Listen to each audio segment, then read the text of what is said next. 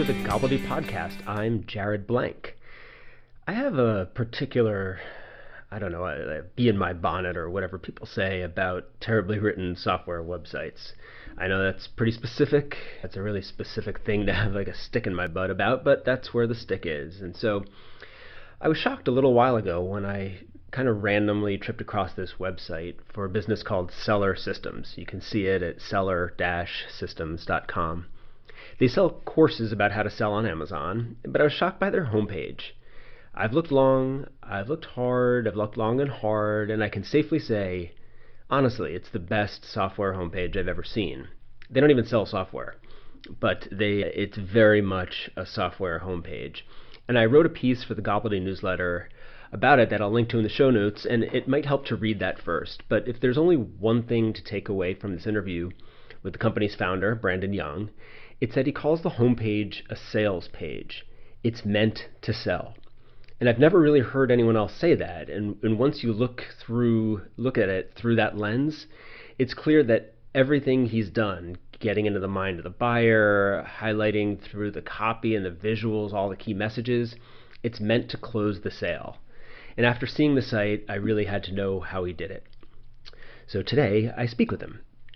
Brandon Young, uh, you run Seller Systems. Tell me what Seller Systems. So Seller Systems is a place where we teach brand owners and entrepreneurs how to sell on Amazon. So what we found is that most people selling on Amazon are really bad at it.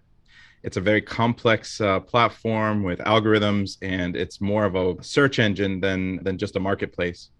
And we through our own launches and products and brands that we own which will do close to 30 million this year between you know our brands we we've been able to launch i don't know 500 600 products over the last 5 years. And so learning from all of those successes and all of those failures we've been able to understand what data to look at how amazon's algorithm works. And so that's a really long way of saying that we teach amazon seo at a very high level and so it's for different people. It's for people that are operating brands that sell off of Amazon already, that are looking to expand onto Amazon or improve their Amazon presence. Or it's for individuals that are looking for uh, to start their own business and uh, create their own brand. And, and Amazon's platform empowers people to do that. A program called FBA. So we teach A to Z from finding potential products validating them with keyword research sourcing them creating you know content around them creating a brand and then the logistics and supply chain to get them here and then launching them. It's a very complex multiple degrees type of uh, system but if you're smart and work hard the opportunities out of this world. It's it's really there to create a seven eight figure business so, what I'm fascinated with is I come from the e commerce side of the world and the e commerce software side of the world.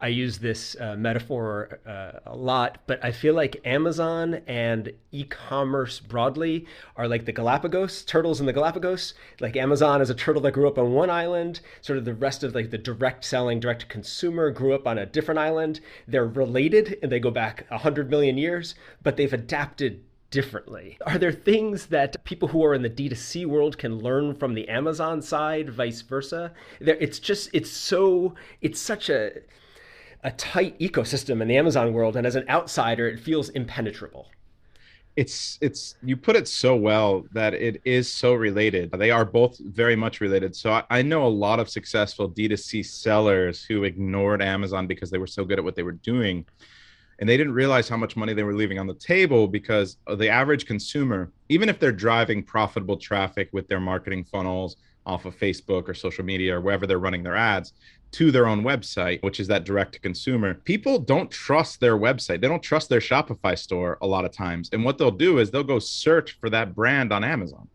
And so you'll see these branded search terms or these this this uplift of of this product category every single time someone's spending a lot of money somewhere else. And so the way that we like to look at Amazon is that we we have a few rules around it. One is that you can't create demand on Amazon. So we like to play within what is already happening, right? And so what what we'll do is I'll look at all the search keywords keywords people are using to search for products. I'll look at the the, uh, the search volumes of those keywords, and I will choose to whether to do a product based on what is already happening there. But the D2C people, uh, are used to trying to create demand on their own. So it's a completely different uh, ecosystem in that and, and mindset in that way. But what we can do is show you, okay, you're already doing well over here. And the iOS update threw a, a wrench in for a lot of people because it increased the you couldn't retarget effectively and it's it's increased the cost a lot. But what we'll do is show them okay, here's how to do the keyword research and figure out what to sell. Like if you have 100 SKUs in your own store, your own Shopify store, maybe only three or four of those are good, maybe 20 are good. But which ones should you focus on? And then we can show you how to do that based on the what's already there. And so you're right. It is it's its own ecosystem. It's its own it's its own environment that already has its rules built in. It already has its algorithms and ranking and SEO and and keywords and research and or keyword search volume. But learning how to navigate that is a learning curve. But once you do, it's magical. Like you can you should be taking advantage of both for sure. I know that this is this feels analog- analogous to Google and SEO, where it just seems nebulous on some level and a little scary and impenetrable. Is Amazon more helpful to sellers than Google is to D2C companies? No, but but we've solved it.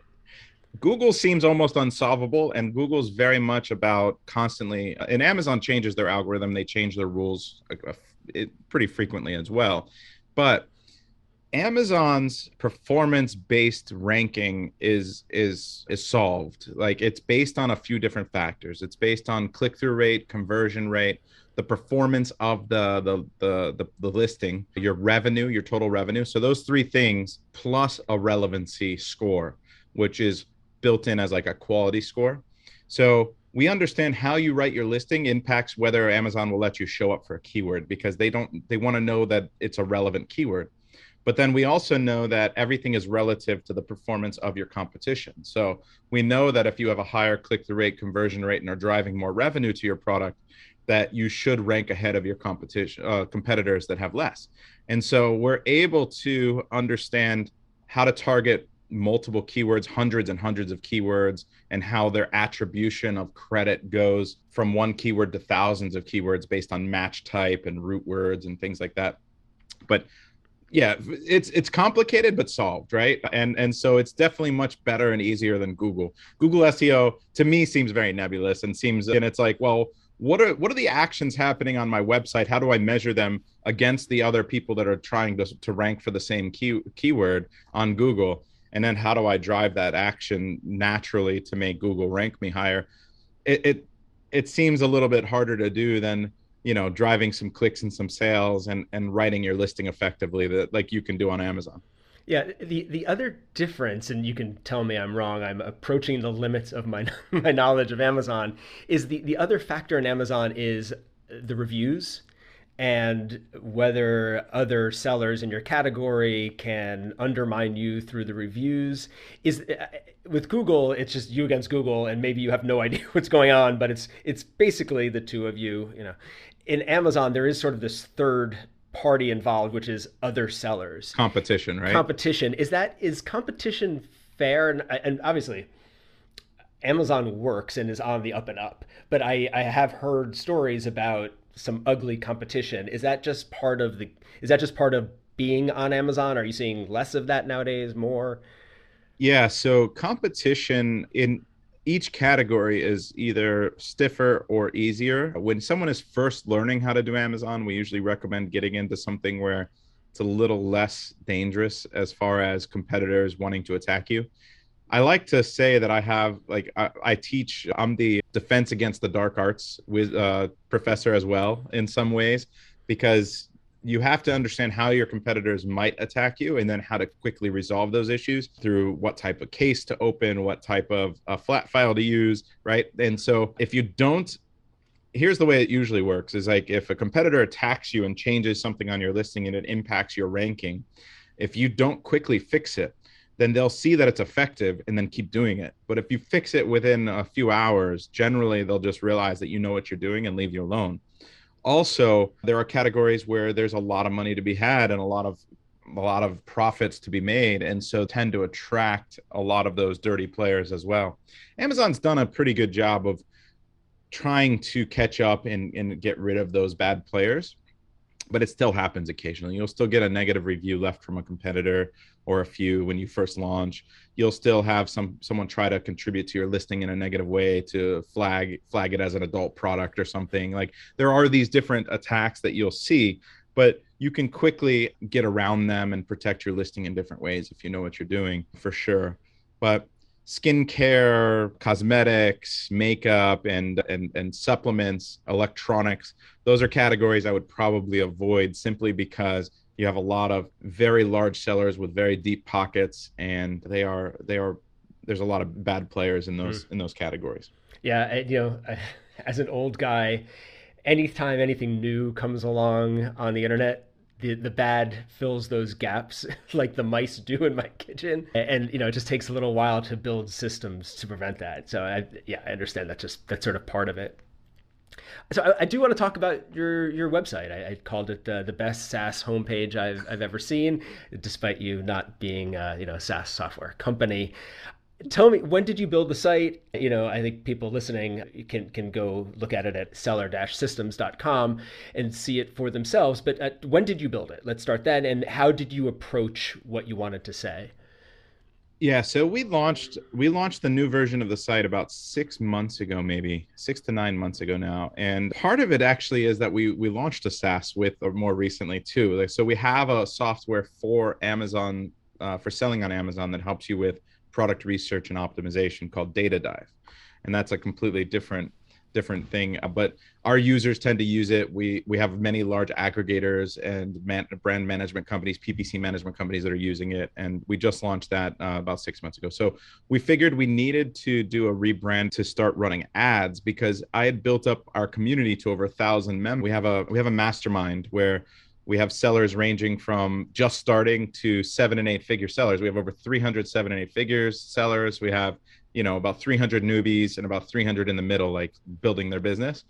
And we've done all that without ads. And so we were like, okay, now that we're going to be launching this software company, we're planning like a year out. And we're like, okay, we're going to be launching the software company. We're going to want to run ads. We want to build the community. The community is a great funnel into the software. And we I've always tried to be, be authentic. And so my approach to a, a, sales page is we're the real deal. We're really selling on Amazon. We're going to show you what we know, what works and what what doesn't work based on our knowledge. We're going to bring in experts to supplement that. And we can assure you that because we base all of our decisions based in data, that you have the best chances of success with our uh, teaching and community, right? And we you have the community to lean on and things.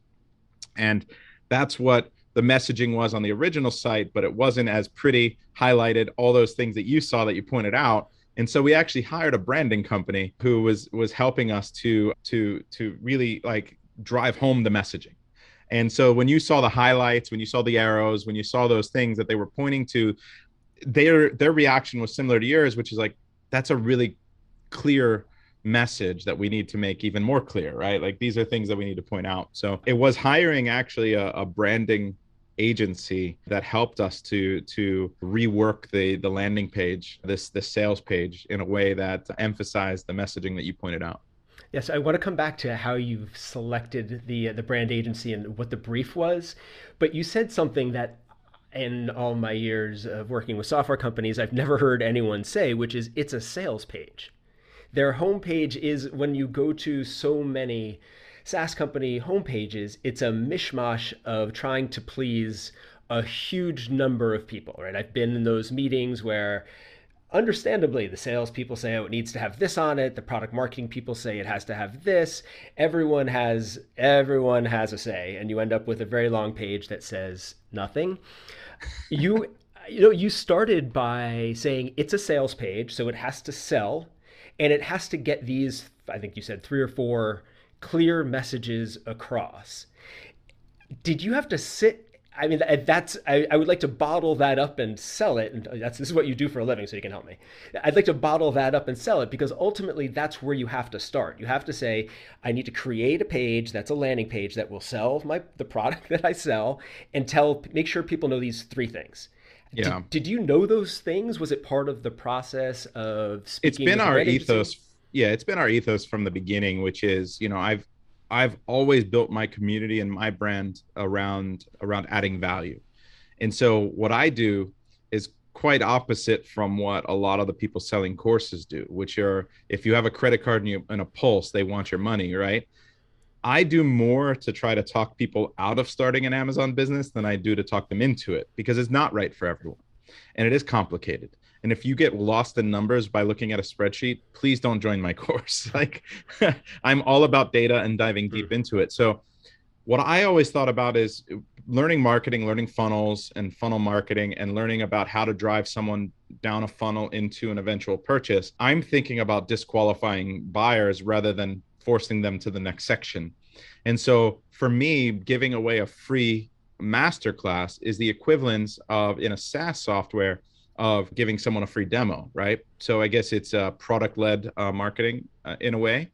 And so what I do is I'll I'll I'll let them watch this 3-hour free masterclass where I'll find source and qualify a product and talk about how I look at the keywords, what I'm looking for and and and then what my next steps would be if I'm starting my business. That's going to let someone know what they're about to get into if they want to start this business and if it's completely lost on them, if it's something that they realize they don't want to do, then that's great. They don't need to give me a dime. But if it's something they truly want to do, they're very likely at that point to join the full course and the mastermind and then have the support of the entire mastermind and all of our content and the weekly live calls we do. We do weekly ask me anything to hold their hand and, and offer additional support. So um, yeah, I think that it's similar to a SaaS in, in many ways, right? It's a sales page. it we we are product led marketing and and giving them that that that trial. And if if you're ready to move forward, move forward. But please don't sign up. We you don't want a high churn rate even in software. You, I don't want a high churn rate, or I don't want anyone asking for their money back. And I have a very low refund rate, and I have a very high success rate because I do a lot of pre qualifying. So the pre-qualifying bit is really interesting because uh, when you sign with the request a demo for software, oftentimes is not is not a button where you're going to get a demo. It means someone's going to call you, then they do the qualification. It's more because software companies in general don't want to give you too much information. Funny enough, they think a human should do the qualification what I've tried to what I've tried to suggest to software companies is what can you give people that's valuable and I think the the masterclass idea is works a because there's value in it, but b as a way to disqualify. If you can't make it through that, uh, right like it's it's enough that you should feel the pain if you're like oh no this isn't like a get rich quick scheme on amazon no. this is going to require work and exactly. I, I, I don't know if you have any ideas about how software companies can think about what can they provide to people that's actually valuable and valuable to the company which is what you've done here with the masterclass yeah, I think I think it's so. First of all, it's internal. I think the the software company needs to be realistic about who their avatar is and who their ideal customer is, right? And then once they identify that, they should do some kind of either questionnaire. They can automate that process very easily. Do a questionnaire with the person that's on your site. If that person turns out to be an ideal customer, let them sign up for free. The fastest growing and best, like the unicorns that are out there from a software and SaaS perspective, almost all have a free demo. You can sign up for free for Slack. You can sign up sign up for free for so many different platforms and get started and then see how good it is, right? And they walk you through at that point all automated, right? They they tell you where to click, how to navigate, what to do, how this is going to help you. More videos, more support, more automation. And then at the end of that, if someone gets through that, they are far more likely to close and then that's a more effective sales call for sure I don't even pick up the phone and, and talk to any of my, my people that, that join, right? They watch a pre-recorded masterclass.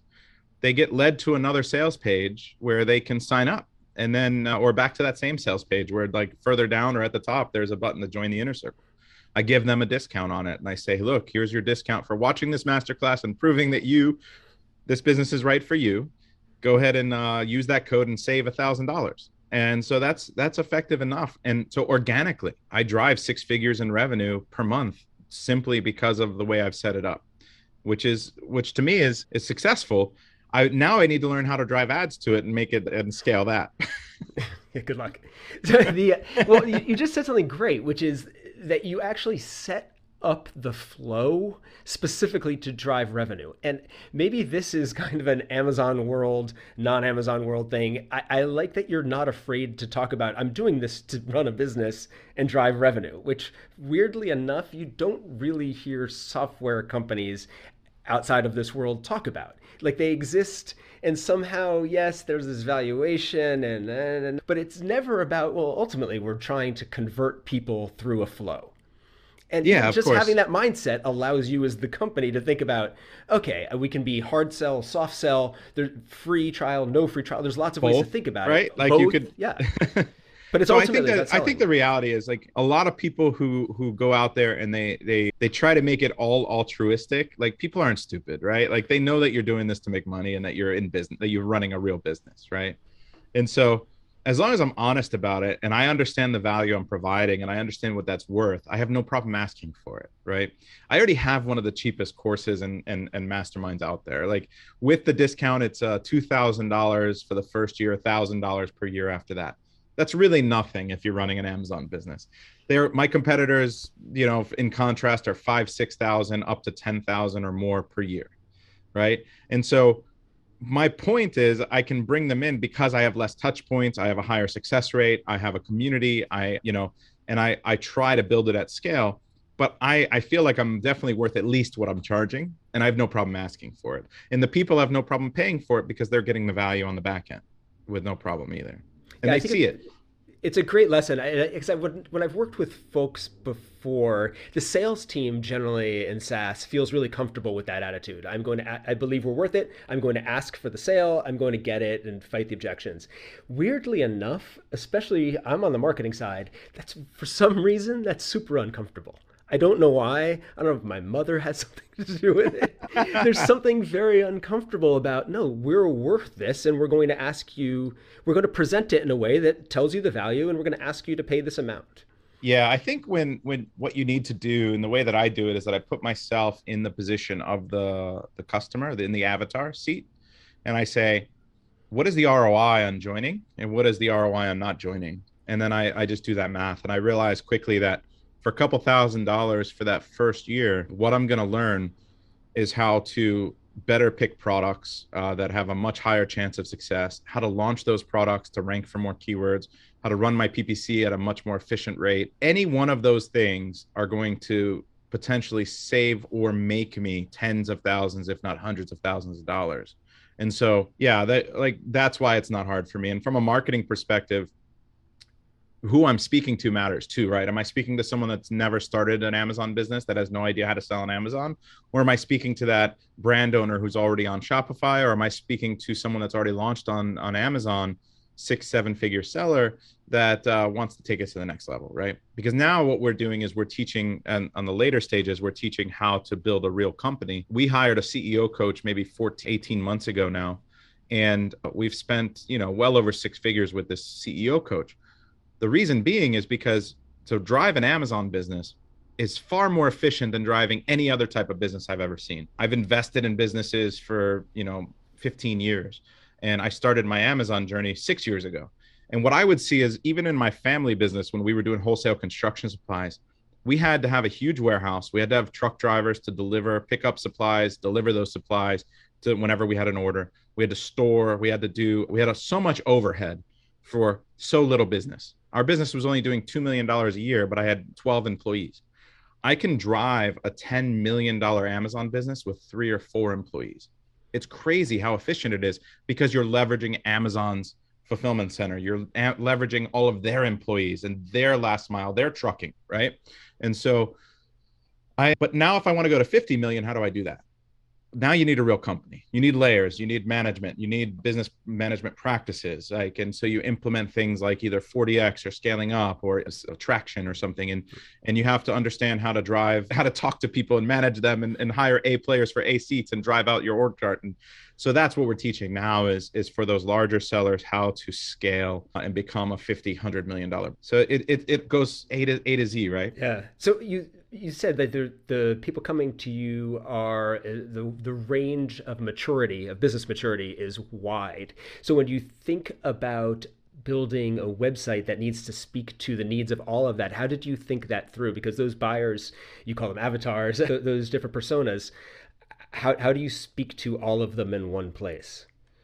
Yeah, that's the difficult part. And as you scroll down, you'll see that we try to address it a few different ways where it says if you've whether you've never sold before or whether you're already successful, we're going to help you drive, you know, build a build a successful business and we're going to add value. So it becomes increasingly difficult when you have such a wide range, right? The good thing is that there are so few sellers already doing millions of dollars on Amazon. that it is a really small market. I mean, there's maybe 10, 20,000, whatever it is, like, you know, potential an audience size there. And so we I know a lot of them from speaking at events from from you know I founded I co-founded a, a mastermind for seven and eight figure sellers a few years back before I started my own. And so I have I know personally over a thousand sellers doing over seven figures a year on Amazon. And so I know how to speak with them. They know that I know what I'm doing. And I think that that upstream from learn from someone that's really doing it because they want to understand what did I do to get to that next step, right, in my own business. And that that speaks for itself in a lot of ways for those sophisticated sellers.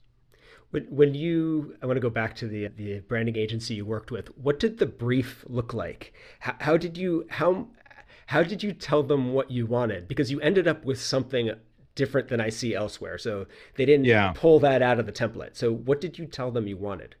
They asked very general questions that I was very specific on, answered very specifically.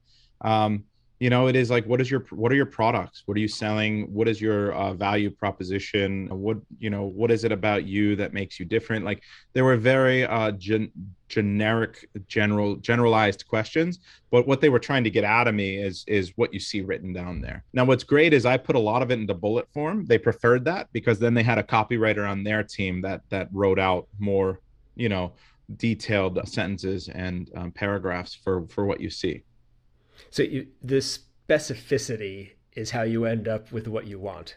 Yeah, for sure. You have to drive out and ask them what is very very specifically what is your value proposition? What are you selling or or you know what is the product that you're selling? Who are you selling it to? And why should they sign up? Right?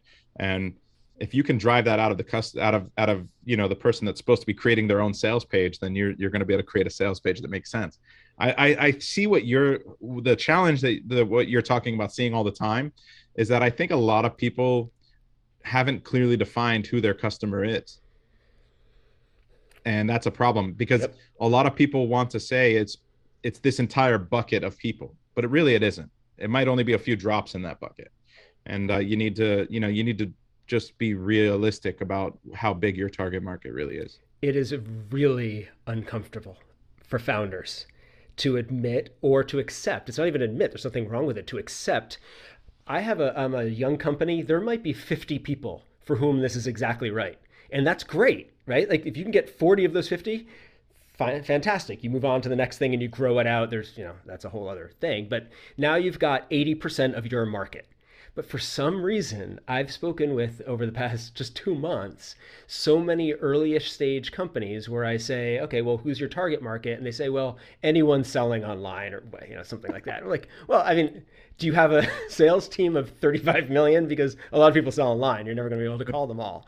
And I think there's just a, and maybe because you're sort of a founder operator, there's a comfort with it. You said, no, this is, I'm comfortable saying these are the people who should for whom I'm making this product. But and maybe it's because when you raise a hundred million dollars, you don't you don't have the you don't have the uh, the opportunity to to do that. But yeah, there's got to uh, be some in being, between. Being being self funded probably made us a little bit more lean. yeah, so, it, it forced you to be sure. smart. It forced you to be smart. Yeah, and so I I think that that's very common with founders where they you know I saw it a lot. I ran a, an investment club in in South Florida called the Micro Venture Capital Club and what we did is every single uh, month we would have a Shark Tank meeting in Dade, Broward, and Palm Beach County. And so I would get all these pitches sent to me, and every uh, many many times I would say, okay, target market is forty billion dollars because it's everyone that owns a car or something, and I'm like, no, it isn't. It really isn't. And and they're like, if we can only capture 0.001% of this market, and I'm like, I, I as someone that would invest in startups and everything, I always mm-hmm. hated to see that, and that's kind of what you're facing, I think. Oh, I think if I had one piece of advice for people creating a company or putting together a pitch or a business plan, do not say if we can only get 0.1% of this market. Like, that's just not how it works at all. You should get 70% of a tiny market. You should not get 0.01% of Earth.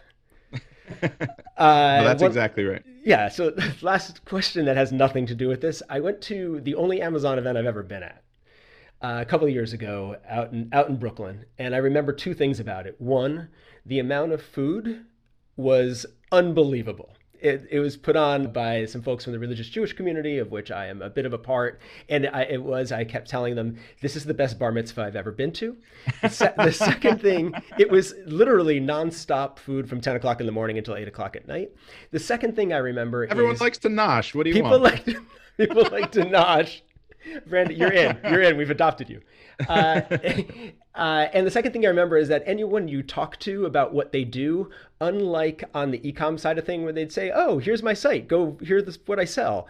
Everyone was like, "Oh, yeah, I do seven figures on Amazon. Oh, what do you sell?" And then they'd run off to go get uh.